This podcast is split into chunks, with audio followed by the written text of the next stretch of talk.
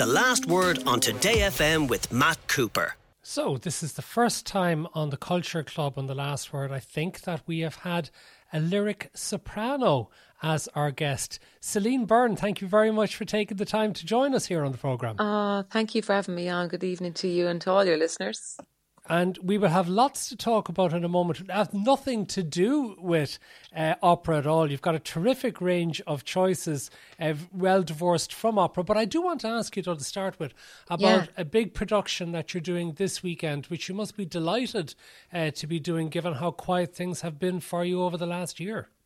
Oh well, Matt. Yeah, shameless plug. Yeah, as we know, we're in a pandemic, so like um, for the last year, I've been uh, I won't say away from work because I've still been working behind closed doors and kind of exercising and singing and getting the muscles going and all that every day.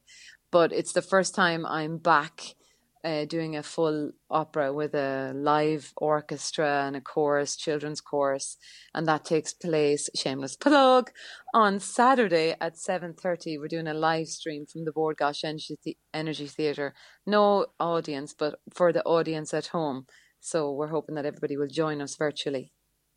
Yeah, what's it going to be like, do you think, doing that without an audience? Is it going to be a bit like a rehearsal, a dress rehearsal? No, like, well, it's going to be a bit mad. It's going to be like a, a bit daunting and a bit strange because I think we're so used to performing to an uh, to an audience, of course, but at the same time, um, what's lovely about this is that we are actually doing an, an opera, but it's in concert version, but we still have to portray the characters that we are singing. So in many ways, we're still um, diving into that. So I'm playing the role of Mimi in La Boheme, and she falls in love with the guy next door, Rodolfo, and it's a, it's their love story and so I still have to portray that. So I'm still going to do that within the music and the orchestra with the help of the orchestra because it's so amazing. And um, I'm I'm I'm sure that everybody will still get that sense, even though a we're in concert format, b we're socially distanced, two meters apart, so there's that kind of space, and without being able to kind of you know, obviously, and there's, I'm telling you, it's a love story. So it's a bit strange that I won't be able to hug my uh, lover and I'll be paying more attention to the microphone than him. But um, yeah, it's it's strange, but it's a privilege as well to be able to do something within a pandemic when nobody else is working and I'm, I'm aware of the fact that a lot of people aren't working in the industry in the arts. So I'm very mindful of that. So I don't even though it's a shameless plug uh, and I'm delighted I don't want to be bragging either because I'm mindful of people who aren't working at the moment. Yeah, but there's no harm in having that shameless plug, given that it is important to everybody involved in uh, the venue, the, the, orchestra. I mean, given the lack of work that there has been for yes. people, I mean, I know you say you've been working and you've been exercising and the rest of it, but you presumably have only been doing a fraction of what you normally would have been doing. Oh, well, I haven't been with an orchestra since last. January and last January, incidentally, it was the it was this opera. It was La Boheme, a different production, um, directed differently with a different director in Hamburg. So to be able to do this now at home, which should have been a live in front of a live audience. It's just great to have this opportunity. And what's brilliant is that a lot of people at home haven't had the opportunity to hear anything live, and now they do. So, and they get to eat popcorn without the frowns of people around them. You can have your dinner, you can have microwave, microwave curry, you can get a takeaway, eat your sweets. Eat, you know, it's right. You're, you're not, not allowed to do that at the opera, no. well, it might be frowned upon by those who are going. You know. So um, well, yeah, see, you can just enjoy yourself and sit back and relax, glass of wine, cup of tea, whatever you want. I'm sure there are, are, many of us who have little or no experience of the opera. We asked all of our guests to nominate favourite play, theatre show, or musical, and you actually yeah. have gone for La Boheme as your favourite opera. It uh, is. Uh, why is I that? know it sounds. Listen, I know it sounds very cliche because I'm giving it a plug, but really, truly, it is my favourite opera. I love Puccini, and I've done a lot of the works by Puccini, who is the composer, and um, I've done. He wrote Madame Butterfly, La Boheme. He wrote Tosca. He wrote many things, and I've sung many roles by Puccini because I've sang Liu also and Turandot as well as those title roles that I've named out there. And Mimi and La Boheme is my favourite opera because it was the very first opera I ever did. In 2010, I set foot on the opera stage for the first time and I sang this role of Mimi and La Boheme. And it has stayed with me um, and stayed in my repertoire until now. And I love it. And I got to sing it in many, many places. I got to sing it in Covent Garden recently in Hamburg. I got to sing, I made my debut in America uh, singing Puccini and La Rondine with um, the conductor who's conducting this, which is Sergio Alapont and I just love the role. I think it's wonderful. It's based on a wonderful story, um, La Vie de Bohème, about a group of bohemians. And in the book, it's a, um, the story of two women, Francine and Mimi. But in the opera, these two characters are merged together in the role of Mimi. And like most operas, it ends in tragedy. But instead of actually taking my own life, which I do in in the other Puccini uh, roles, which Turandot she stabs herself, and Tosca she throws herself off a, off a, off the top of the castle, and Butterfly she, she cuts her head off with her samurai sword. Hold on um, a second. Very... There, there's a trend here which suggests that uh, Puccini wasn't very much with the Me Too movement if he did that to all his lead female characters at the end. Well, well, she dies of consumption.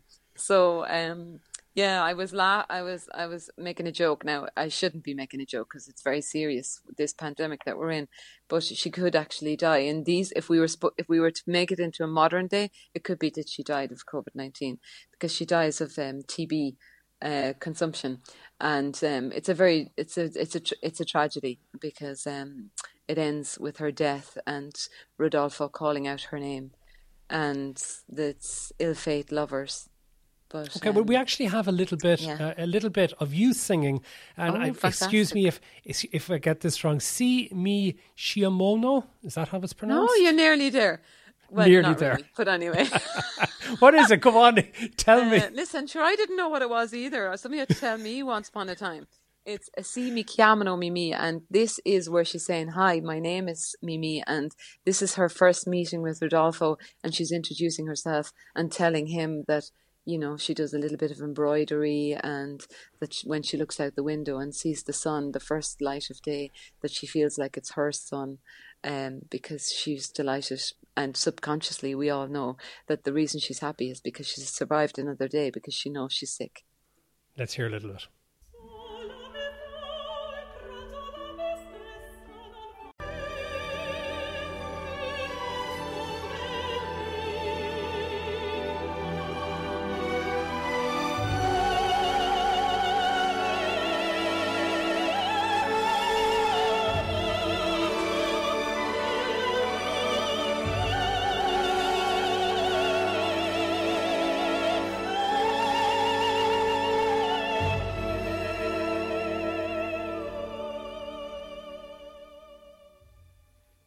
Celine, what got you into opera and singing that? Um, I suppose it was a hobby that developed into a career, really. Um, I've always loved singing and, you know, the usual singing into the hairbrush, looking yourself in the mirror thinking, Jesus, I'm fabulous.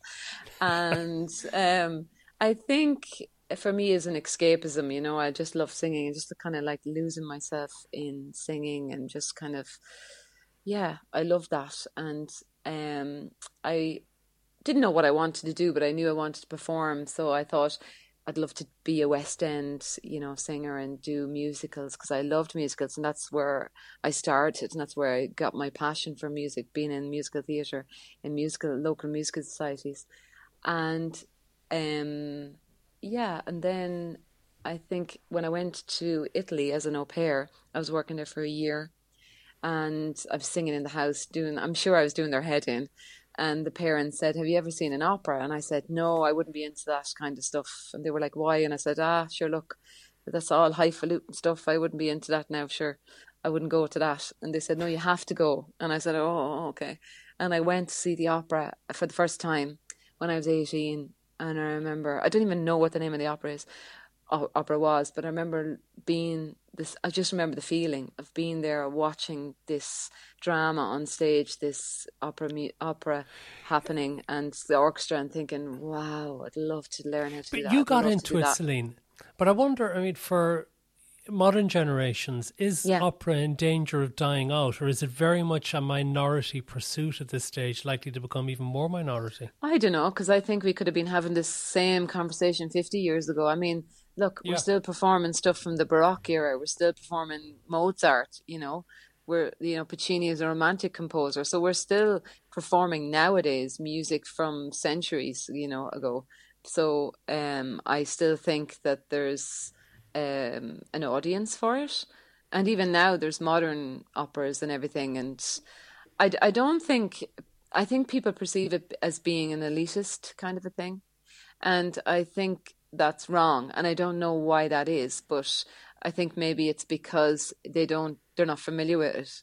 And neither was I. And I may have thought the same thing until I became familiar with it. And now I'm actually, I love it because it's my passion, it's my job. And I'm so grateful that I get to do something every day that I love to do, with the exception of the pandemic, of course. But um, I don't think it will die out. I think I think it needs to be maybe more accessible. That would be an argument. But I definitely think that a country like Ireland, who is um, known for its literature, and we three Nobel Prize winners for literature, and we're um, you know we have a heritage of of uh, sean-nós and music being passed down from gener- generation to generation in like from the Gaelic side of things. I think that now we're becoming more, you know, um, I won't say cultured because that sounds like we're uncultured because we are a cultured country. What I'm saying is we're open to different cultures, and I think now people are have gone to a ballet or have gone to an opera. So I definitely think it's something that's becoming more popular. See, my apologies. We've had a technical issue. I'm broadcasting from home the fuse board has partly blown, which has knocked off my connection. So I'm continuing this conversation, and with you via the phone. wasn't even hot, so I don't know what happened there. well, thank you very much for your patience and for still no, being there. No problem. Okay, I want to move on to some of your other choices because you've got some great choices which are well away from uh, the opera that we have been talking about, and I'm yeah. particularly taken with your um, your favourite album, and your favourite band and artist. You have gone for uh, the Smashing Pumpkins and the album Mellon Collie and the Infinite Sadness. Why so? Love it. Eh, well, I did say, like you know, I'm I'm not somebody. Look, I love what I do. I said that it's my passion, and I'm so grateful I'm able to work doing something I love. I said it already. I'm repeating that, but you know, I love all kinds of music you know i'm i've got a, we've got three kids and we're listening to anything from the foo fighters to um foo fighters to hear my accent foo fighters the foo fighters to like boney m abba acdc and everything. But my favorite album was um it's 25 years old so that's telling you how old i am is the smashing pumpkins yeah Mellon Collie and infinite sadness. I love it because i think like that because i have this kind of mixture of what i like that i think the album does too you know, how did you has, how did you get into that in the first place? Because there's a whole sort of um, tell us a little bit about that album, which has a whole range on it, really, doesn't yeah, it? I suppose it's something that kind of like you know, as I said, I'd be listening to ACDC and this, that, and the other, and then when I listened to this album, I was like, oh my god, that just that music kind of describes my personality because it's a bit of everything. Like you know, it has that like in it you've got like lovely ballads, you've got like bits of heavy metal, and there's electronic pop and stuff like that, alternative rock, and uh, like I still play the album, and I got it in vinyl as well. And my favorite song is Tonight. Tonight, I love it, and I think I like that so much because it has the orchestral arrangement to it, and then of course there's a reprise. It's just a the reprise that just has the piano and everything. But yeah, it has a has a bit of everything, I suppose, and and that's why I love it so much. And um, yeah. Let's hear a little bit of Tonight Tonight.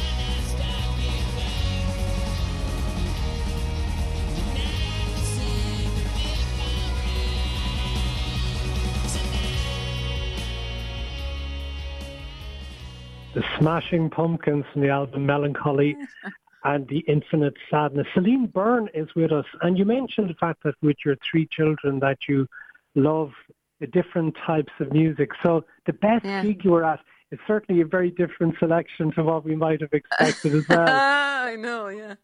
Tell us it about was... this because I, I have a funny feeling I may actually have been at the same gig oh for the oh same reason. Oh my god, really? my goodness, should we say? Yeah, uh, the best gig that I was at was um, actually with my daughter. We went to see One Direction. Now, I'm like, I love music, so I think One Direction are grand, but I'm not like a big fan or anything, just my taste. But to see my beautiful girl just light up and to be so happy and full of euphoria and adrenaline and eating every single word they were saying and singing along. And I, I just got more enjoyment from watching her than I had. Like and I'd been at Electric Picnic and you know my husband's been to a lot of gigs as well. And and um yeah but to to be at that gig with her I just felt wow this is amazing was this the gig at the Croke Park, was it? Yes, yeah, yeah. Yeah, that's the one. I, I it was hard to hear the music over the screaming from all the teenage girls in the area. I know, but it's just so great. It's just so great when you see somebody enjoying something. Like, you know, it's just so lovely.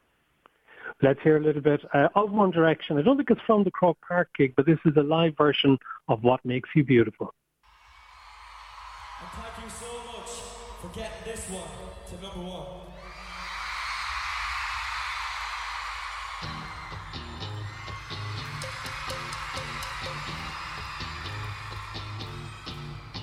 Insecure,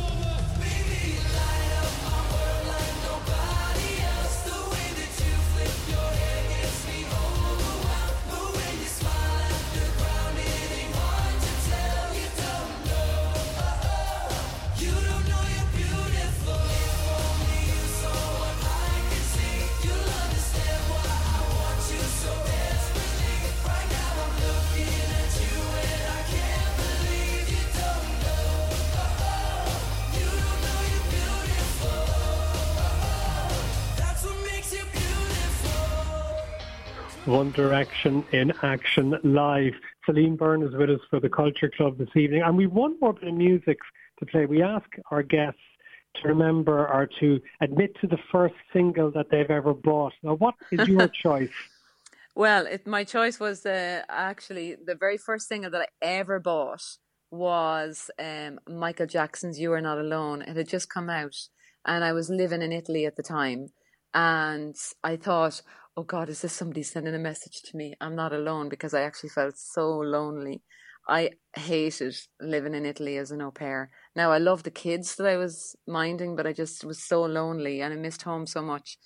And I remember back in the day, before Google, that'll tell you my age as well. Um, I didn't know what the lyrics were, so I went down to the Virgin Megastore in Milan, in beside the Cathedral Duomo, and I went in there and I picked up this uh, single, and in it, it the um, inlay had all the lyrics. So that was the first single I bought, and I played it, and I cried and cried and cried.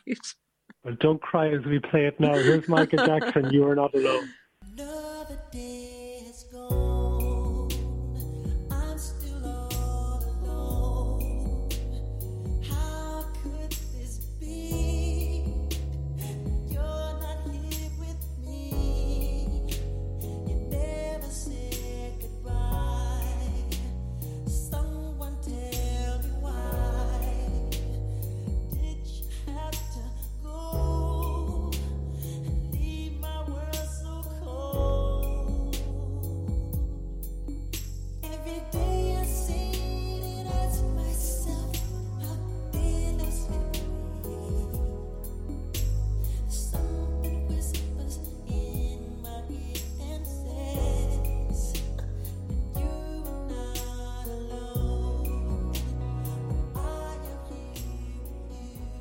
Michael Jackson there. Now, Celine Byrne, I want to go to television because I believe that you're an enormous Marvel Comics fan and that that has moved into television as well with you.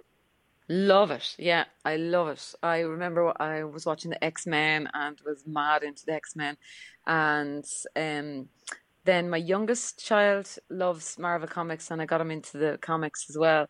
And uh, we heard on the grapevine that Disney were bringing out WandaVision, so um, we were glued to that. And we, I actually drove home last just for the day last week, um, just so I could see the last episode with him because I'm up in Dublin at the moment rehearsing and everything. But I drove home just to see it. Okay, Because I didn't want to miss watching it with him. Which is on Disney Plus. A lot of people are raving about it. I haven't seen any of it. What is so good about it? Well, it talks about the Red Witch and explains how Wanda is the Red Witch. And uh, without giving too much away, because I know people probably want to watch it, it also brings in because Disney have brought the rights to um, a lot of things. It also brings in some of the DC comics, and um, well, I'm going to give something away now.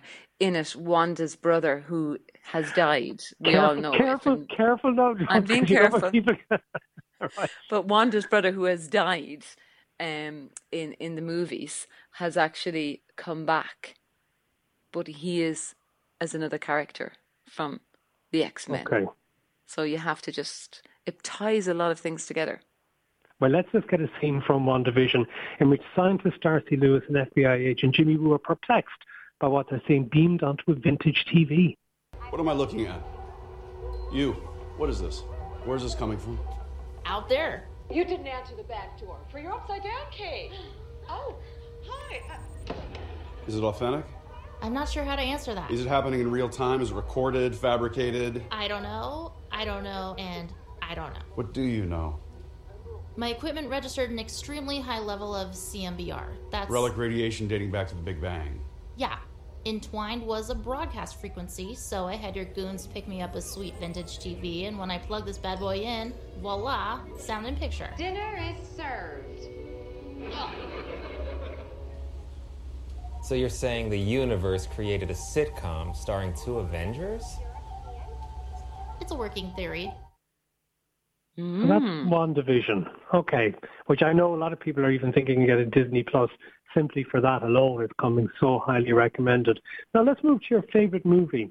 And uh, tell us a little bit. You're not, I have to say, the first person, Celine, to have picked this particular Oh, I know, movie I for Culture know. Club. I Yeah, think you it's don't- the you don't have to feel Shawshank bad about that. What is No, it about no, the Shawshank. Redemption that gets you? I just think it's a fabulous story, like, and um, it's also my f- my husband's favorite story or favorite movie. And I used to love actually um, The Great Escape. My father loved that, but we we watched it so many times that I actually stopped liking it. but The Shawshank Redemption is great. It's just it's just a super movie, and the acting in it is absolutely brilliant. And I, I mean, it's everybody's favorite, and it's everybody's favorite for a reason, you know. And then I remember as well, I went to the cinema and I watched uh, Moulin Rouge, and I loved that as well. But you know, I think uh, Shawshank Redemption would be everybody's number one for a reason. Well, we've got the opera scene from the Shawshank Redemption in which Tim Oh, character Yes. plays Mozart's The Marriage of Figaro around the prison, and this scene is narrated by Morgan Freeman. I have no idea to this day what those two Italian ladies were singing about. Truth is, I don't want to know. Some things are best left unsaid. I like to think they were singing about something so beautiful it can't be expressed in words and makes your heart ache because of it. I tell you, those voices soared higher and farther than anybody in a great place dares to dream. It was like some beautiful bird flapped into our drab little cage and made those walls dissolve away. And for the briefest of moments, every last man at Shawshank felt free. It pissed the warden off something awful. Open the door. Open it up! Dufresne, open this door!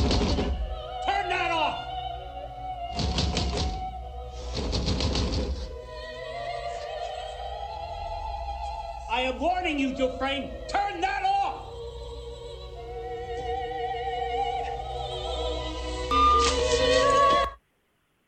So there we are. We got a bit of opera in at the end as well. Yes, Sull'aria. Lovely. Right. Well, we've come to the end of the Culture Club. Thank you very much for being with us. And if people want to see you in La Boheme, I think if they go to the Bord Gáis Energy Theatre website, they can purchase tickets for Saturday evening's performance. Exactly, yes. Listen, best of luck to you. Hope it goes very, very well for you. I'm sure it will. It'll be enjoyable for you and for everyone involved and for all the viewers as well. And thank you for joining us here on the last you. word God today. bless. The Last Word with Matt Cooper. Listen live on air from 4:30 weekdays on Today FM.